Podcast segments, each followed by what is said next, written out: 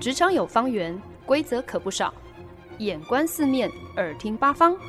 哪来一记变化球？看我接招！那些老外教我的事，和你 Easy Talk Easy Work。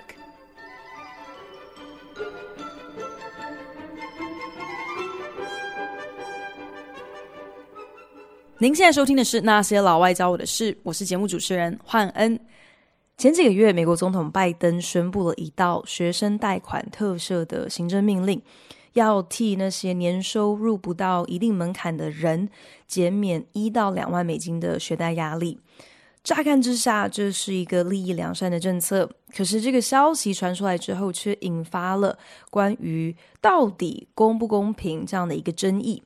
那些好不容易付清了学贷，所以没有办法受惠于这一道学贷特赦的人，他们想当然心生不平。也有人认为，要不要贷款去念一所贵森森的私立学校，这根本就是一个人的选择嘛，所以没有道理要全民买单。但是呢，还有不少人，他们竟然是觉得。你才减免两万美金，未免也太少了，至少应该要调整上限到五万块钱吧。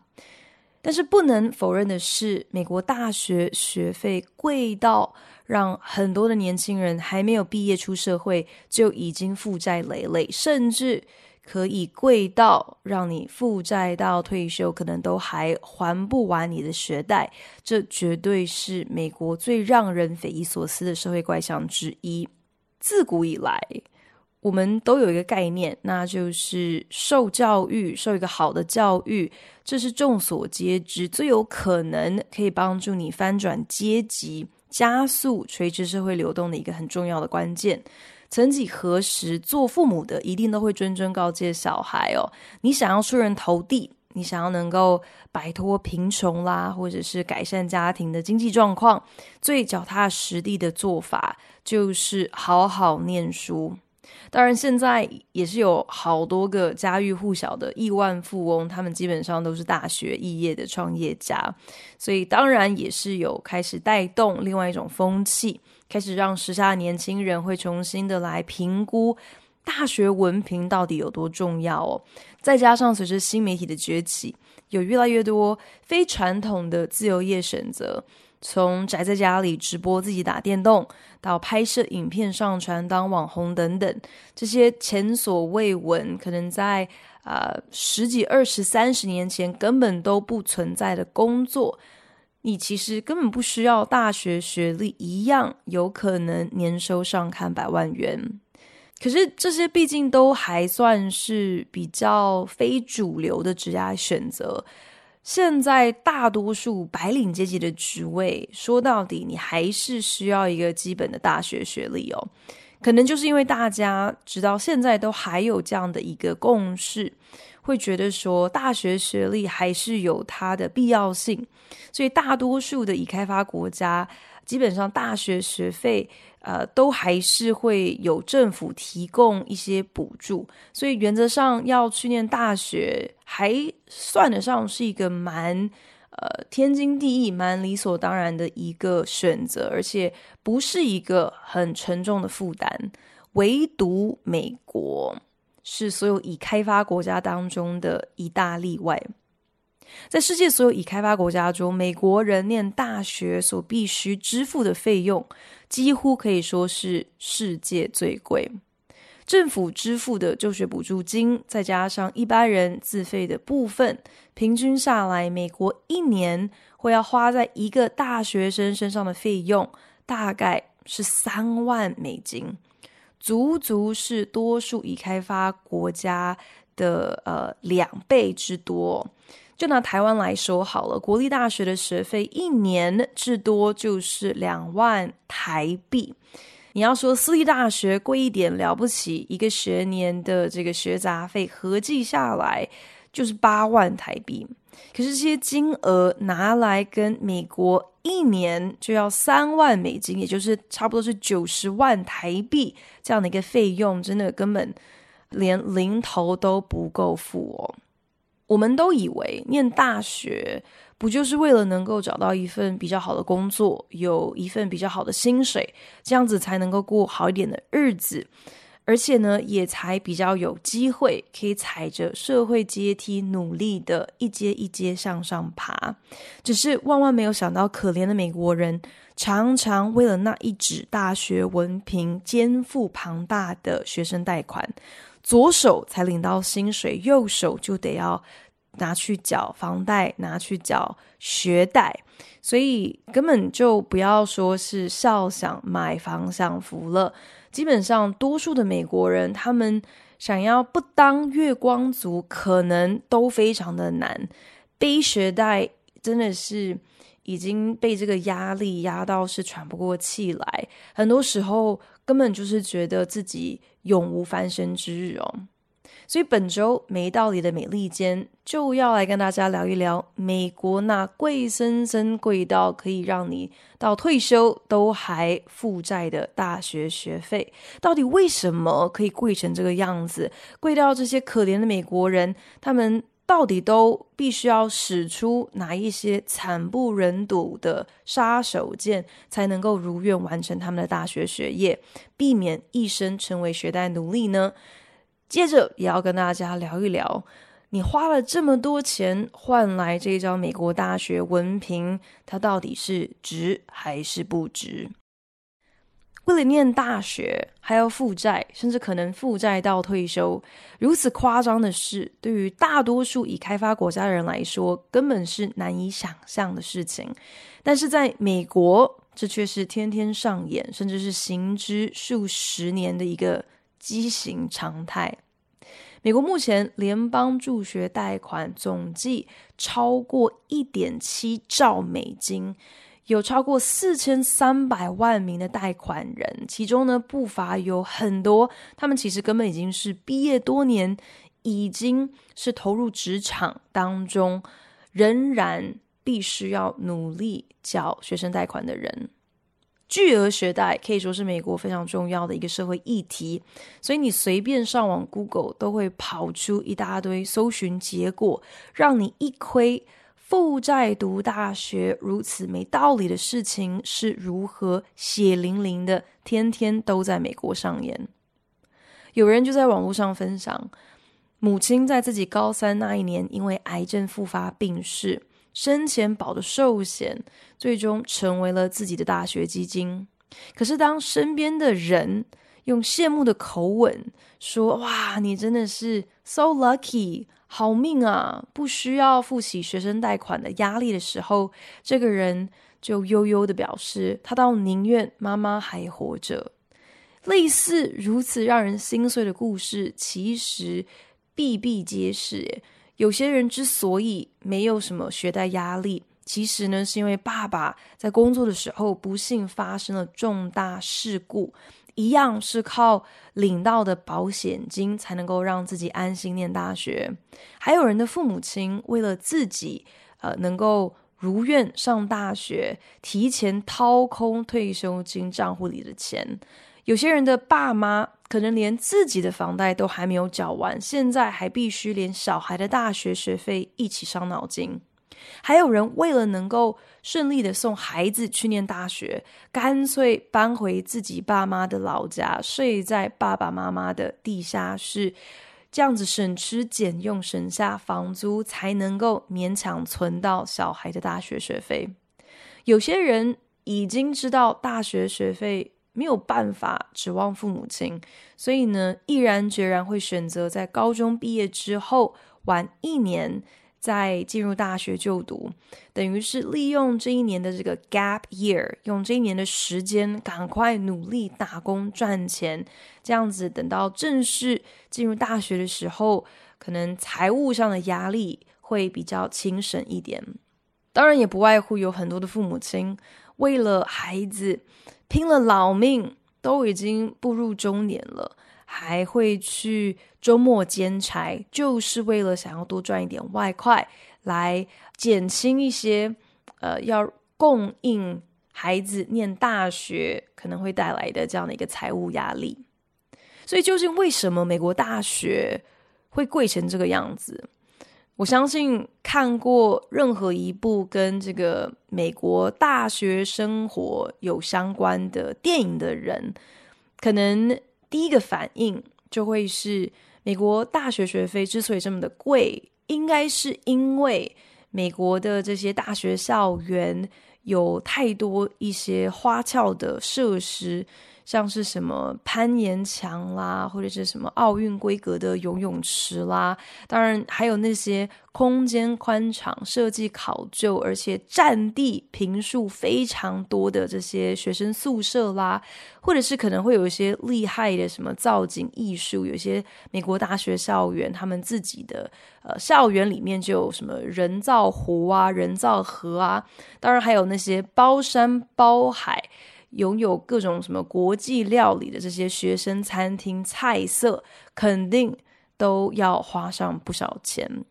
这些纯粹是为了提升学生呃在校生活水准的规划，乍看之下真的好像是跟教学品质一点关系都没有的一些额外奢侈。那美国大学确实在学生的吃喝住宿还有交通上，真的是不惜血本。花费的开销的确远比其他已开发国家要来得多，可是其实这背后也不完全是没有道理的。毕竟美国幅员相对辽阔，所以呢，大多数的大学生他们非常的有可能是必须要离家、要跨州求学，也因此需要入住这些 on campus 就在校园的宿舍。的学生比例、学生人数，呃，恐怕是比其他国家要来得高。那美国大学校园为了因应这样的一个特色，必须呃额外着重在相关的学生服务。那当然也就必须跟其他的国家有有一些的不同啦。可是只是因为花费项目的不同，这并不能够就直接。画上一个等号，认定说美国大学没有把钱花在刀口上吧。所以，另外一种说法呢，可能就是会去呃考量到说，大学教育的本质毕竟是一个服务的提供，那服务的成本。就不像是产品的制造哦，好像你达到一定的规模之后，你可以更有效的去摊分你的固定成本，又或者你可能可以透过啊、呃、制造过程的优化来控管成本哦。任何我们想得到的专业服务项目，像是看医生啊、找律师啊，或者是顾问服务啊，基本上他们的这些费用。呃，都可以说是逐年不断的在递增的，呃，所以呢，不难想象，就是大学学费或者是大学教授的薪资，呃，当然也不例外啦。特别是如果今天你作为一个大学，想要能够更有竞争力，可以招收到更多的学生，势必需要投资，呃，更多可能更有名气。呃，更有人气的这些大学教授，那最有效的方式当然就是提供高额的薪水来吸引这些呃教职人员嘛。可是服务整体的费用逐年提升这样的一个现象，基本上可以说是全球皆然嘛。所以好像也不能够单就这一点就完全的来解释说，到底为什么。美国大学的学费竟然可以比其他国家贵上这么多倍。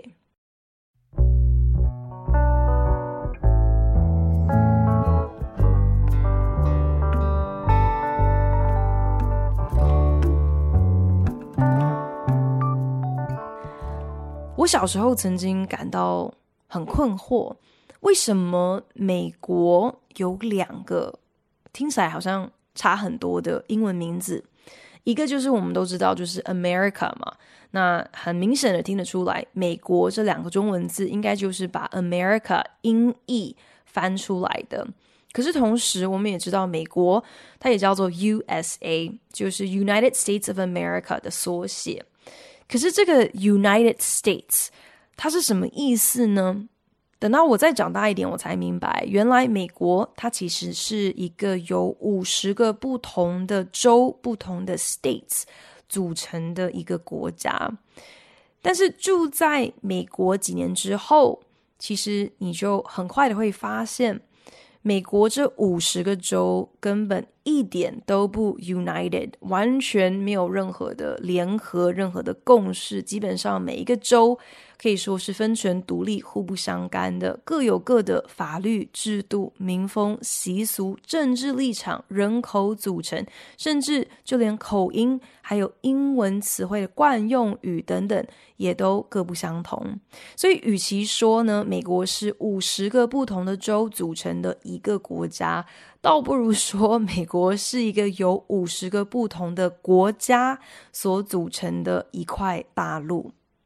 明白了美国这样的一个非常多元、非常不同的本质之后，至少就能够开始去了解为什么美国存在着这么多如此莫名其妙的社会怪象。那很大一部分其实是可以归结于。虽然它有一个所谓的中央的这个联邦政府，但大多数时候在生活的很多不同层面，其实并没有一个完全统一啊的一个中央制度。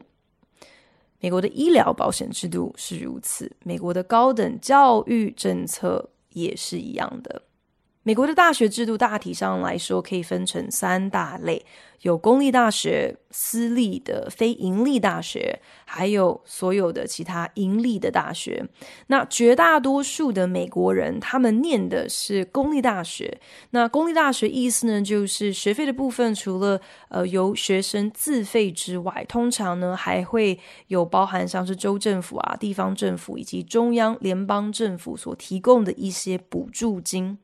但是呢，公立大学的政府补助经费其实呢也是逐年递减当中，有很大一部分的原因呢是，其实有很多的美国人他们都抱持着一个对于所谓的 small government，对于小政府的一个呃迷思哦，会认为说政府如果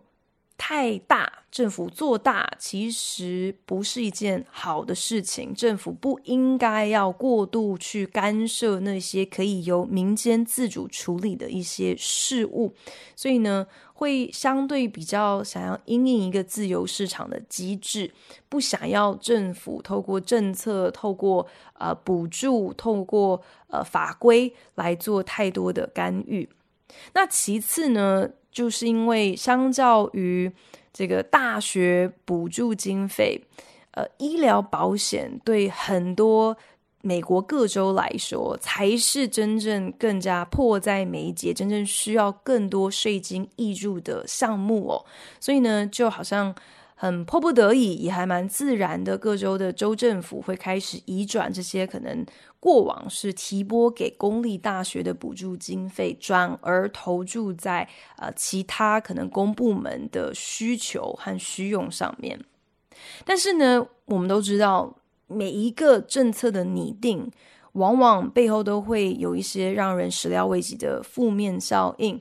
减少或是挪用、转移本来是应该拨用、拨让给这个公立大学的补助经费这样的一个决策，也造成了一个呃很大的一个呃涟漪的效应。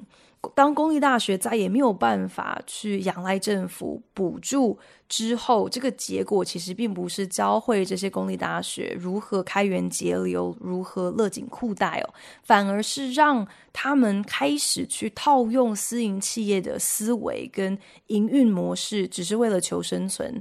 所以今天，如果你想要能够在比较短的时间之内有效的补足你经费上的一个缺口，那最快的一个方法，当然就是调涨学费嘛，然后把这些呃追加的成本全部都是转嫁给学生，让学生来负担。也因此呢，这些公立学校开始会想要锁定更多呃相对有钱的学生，尤其呢就是要去招收那些来自别州的外地学生，甚至是来自其他国家的国际学生。那这些学校。会呃进行这样子的一个调整，讲白了，基本上就是为了钱，不惜改变他们学校内部这个学生的组成哦。很多本来应该是专门要来服务本地学生而存在的这些公立大学，到最后反而本末倒置了，反而会变相的去把多数的名额。先预留给那些必须缴上双倍甚至是三倍的这些外来学生，而不是把重心摆在如何可以提供给本地的学生更优质的高等教育。当然，为了要能够吸引这些来自外地的学生，这些大学他们。肯定是必须要使出浑身解数哦，要添购，要强化各种学生福利、各种的设施，所以包括像是要加增更多的运动竞赛的一些教练团队啊，啊，或者是学生辅导，还有咨商的人员呐、呃，要聘用。呃，更多那些可能委办就学补助的行政人员呐、啊，那些负责呃替学校募款的这些专业团队啊，当然呢，随着你的校园的设施的扩增，你也需要更多可以来维护宿舍还有校园环境的这些管理人员以及校园的保安人员。所以，相对于其他已开发的国家，美国大学花在这些非教职人员的人事费用，真的可以是说高的惊人哦。但是这些周边服务无疑也就成为了这些学校很重要的一个竞争优势，还有他们的招生利器。或许美国大学一开始把苗头转向想要吸引那些比较有钱来自外地的学生，很单纯的，真的就只是想要能够开源，能够多替学校分担一点，如此也才。比较可能继续去收那些家境可能相对清寒的学生，不增添他们的经济负担嘛。可是随着每一个学校，他们都开始要来提升自己校园的硬体设备，呃，加强校园生活的各种卖点，这无疑已经变成了好像大学彼此之间无限期进行的一场军备竞赛。最可惜的是，最终这样的一个结果。不但不是让学生受惠，反而是加重了所有人就读大学所必须承担的这个经济负担。所以呢，很多美国人真的是不得已哦，除了寻求奖学金、补助金的申请之外，还得要自创很多其他的办法来减轻自己就读大学的负担。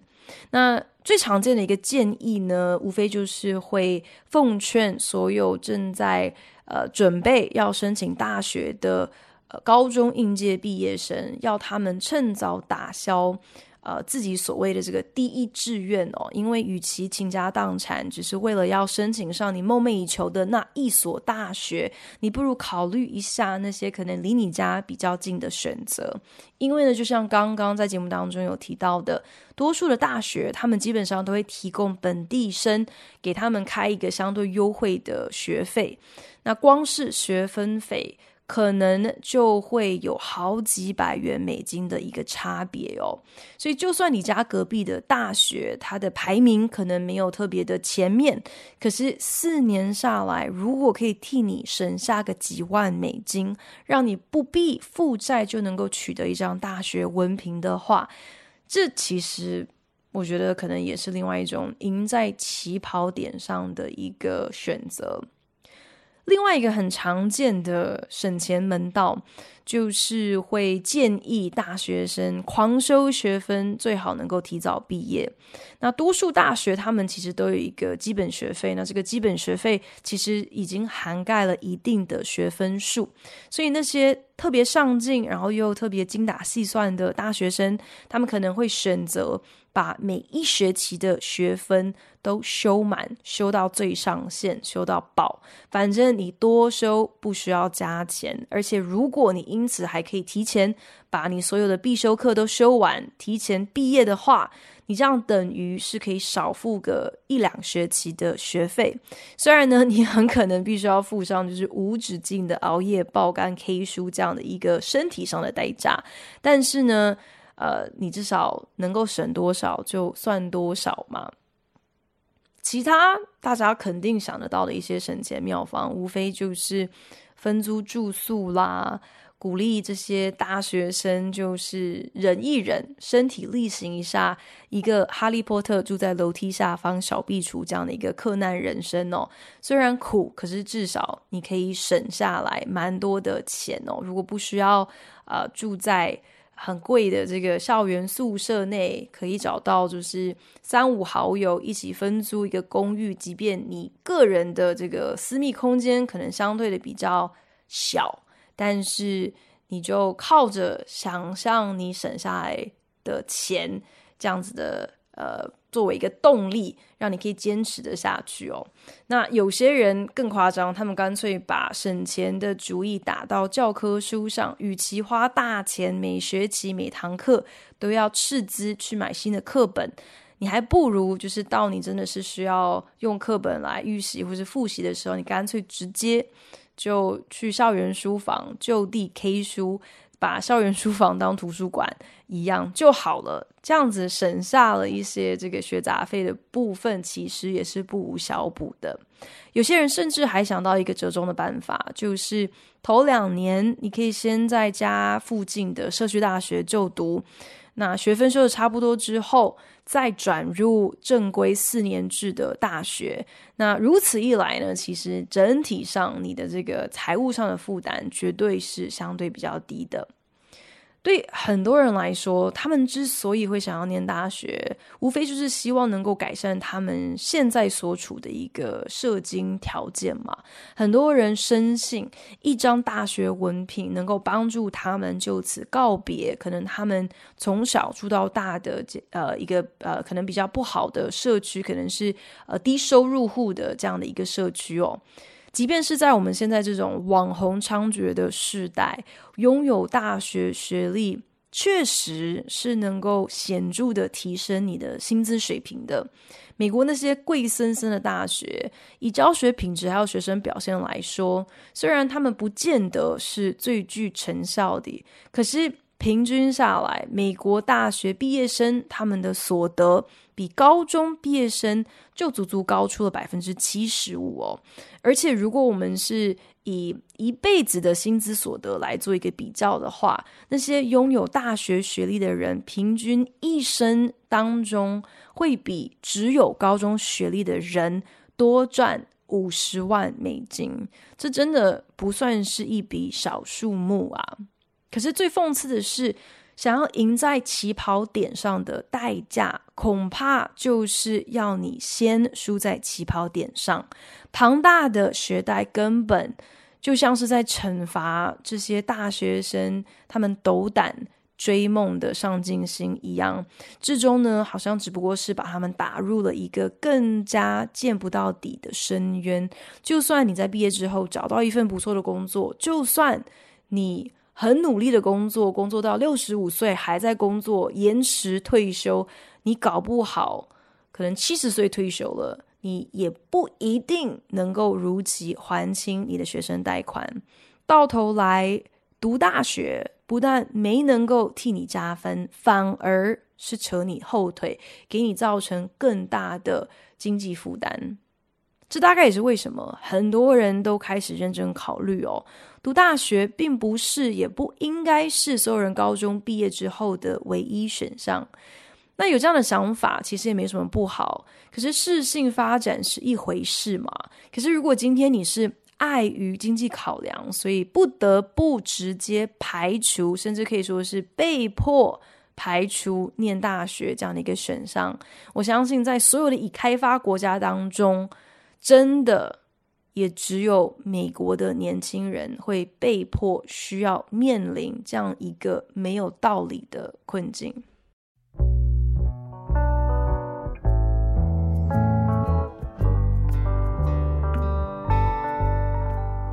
本节目由好家庭联盟网、台北 Bravo FM 九一点三、台中古典音乐台 FM 九七点七制作播出。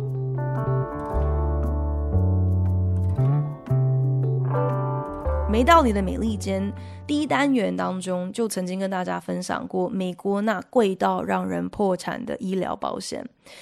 那集当中曾经提到，美国之所以拥有如此一个呵傲视群雄、贵到让所有其他已开发国家都不可置信的一个失能医疗保险制度，很大的一个原因呢，是因为他们错信自由市场机制也适用于医疗保险这种全国人民都应该平等拥有的共同权益，因为政府无意。也无能为医疗保险各个基本的项目来定定一个统一的价格，来规范这个产业，导致各界保险公司可以说是肆无忌惮的自由竞争。再加上医疗保险相关的产品，它本身是相对的复杂，消费者一般来说是不可能好像时时刻刻都能够轻轻松松就获得。百分之百透明资讯来进行产品的比较，在这样的一个情况之下，就更容易被保险公司蒙在鼓里，牵着鼻子走，被当成冤大头。正是因为这样子，才让各家私营医院、各家保险公司有机可乘，可以随心所欲的在明明是同样的医疗项目上，跟不同人征收不同的费用。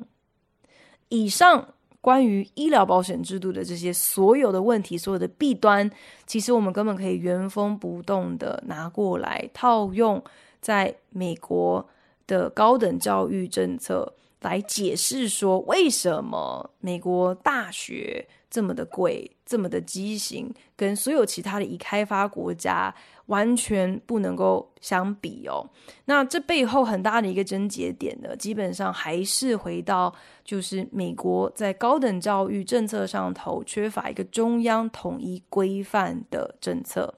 各个州他们都有不一样的州法，位于不同州的大学，尤其是公立大学，他们能够获得各不相同的政府补助金额。同时呢，就是因为没有任何一个中央法规来予以限制，所以呢，就像医疗保险一样，各个大学基本上可以无限上纲开出天价的学费来要求学生买单。但是对多数学生来说呢，他们基本上根本没有足够的时间、足够的资源，可以去统整各个大学的学费以及补助办法的这些资料，所以没有办法很准确的来研判。来比较说自己今天到底是去念转角口的那个州立社区大学比较划算呢，还是其实自己是有资格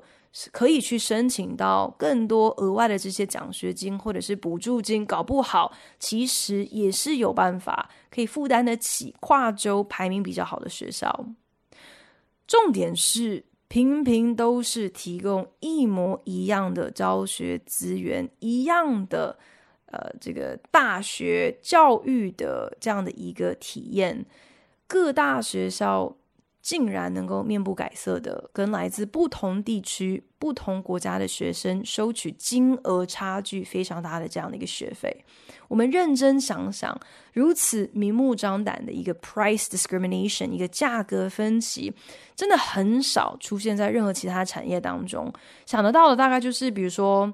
买机票好的，那一般机票的票价可能会依照你购买时间的先后，会有一些些的差距嘛。如果你比较提前很多个月买机票，那当然肯定是比你就在出发的前一天或者是出发的前一周。要要来的呃便宜可能几百块钱嘛，又或者你可能是在下班的这个尖峰时段想要叫一台 Uber 回家，那你今天要付的这个车资肯定会比你可能平日离峰时间叫车要来的贵一些。可是严格上来说，因为有这些不同的时空条件，所以呢，你。想要购买的这些服务，它的本质确实也是有一些些的变化嘛。你太晚买飞机票，或者是你想要在大家都赶着下班的时候来叫车，那就很可能因为需求在很短的一个窗口之内快速的飙升，所以会出现一位难求这样的一个状况。所以你必须要负担的费用。相对也比较高，这是合理的嘛？可是今天你申请念同一所大学，那不管你今天是住在美国的哪一州，或者是你是住在美国以外的哪一个国家，你至终获得的都会是一模一样的服务，是同样的一套教育啊。在这样的一个情况之下，竟然各大学校还有脸开出可能差上个几万美金的价格分歧，我觉得这实在是太缺德了。无奈，美国恐怕比任何一个已开发国家都还要更加看重大学学历，可能也比任何一个已开发国家都还能够。凭借着大学文凭，有效的来拉抬你的起薪哦，所以这也就形成了一个很糟糕的恶性循环。美国大学学费明明贵得要死，那很大的一个原因呢，当然就是因为这些大学必须要养一堆教育水平很高、薪资水平当然也就更高的这些教职人员。这样的一个情况，同时其实也就是加深了一个大学学历能够让薪水加成的一个确据嘛。这也就解释了为什么还是有很多的人，他们咬紧牙关，无论如何也要想办法弄到一张像样的大学文凭。只要这样子的一个认知，这样子的一个需求能够持续不间断，那么各大美国大学也就可以继续顺理成章的收取巨额的大学学费。当然，满街都是拥有所谓的大学学历的人。可能就跟台湾的健保已经便宜到大家没事就跑去看个医生，浪费社会资源都不痛不痒一样，这本身也是存在一些还蛮严重的衍生问题。可是呢，如果你完全忘记了这一集我还讲了什么其他的内容，你只要记得一件事情，那就是下一次如果你萌生了啊国外的月亮比较圆这样的一个念头的话。别忘了心存感恩，至少你是住在一个可以供你放心读大学的国家，你不需要担心要为了一张大学文凭负债到退休。谢谢您收听今天那些老外教我的事，我是欢，我们下礼拜同一时间空中再见喽，拜。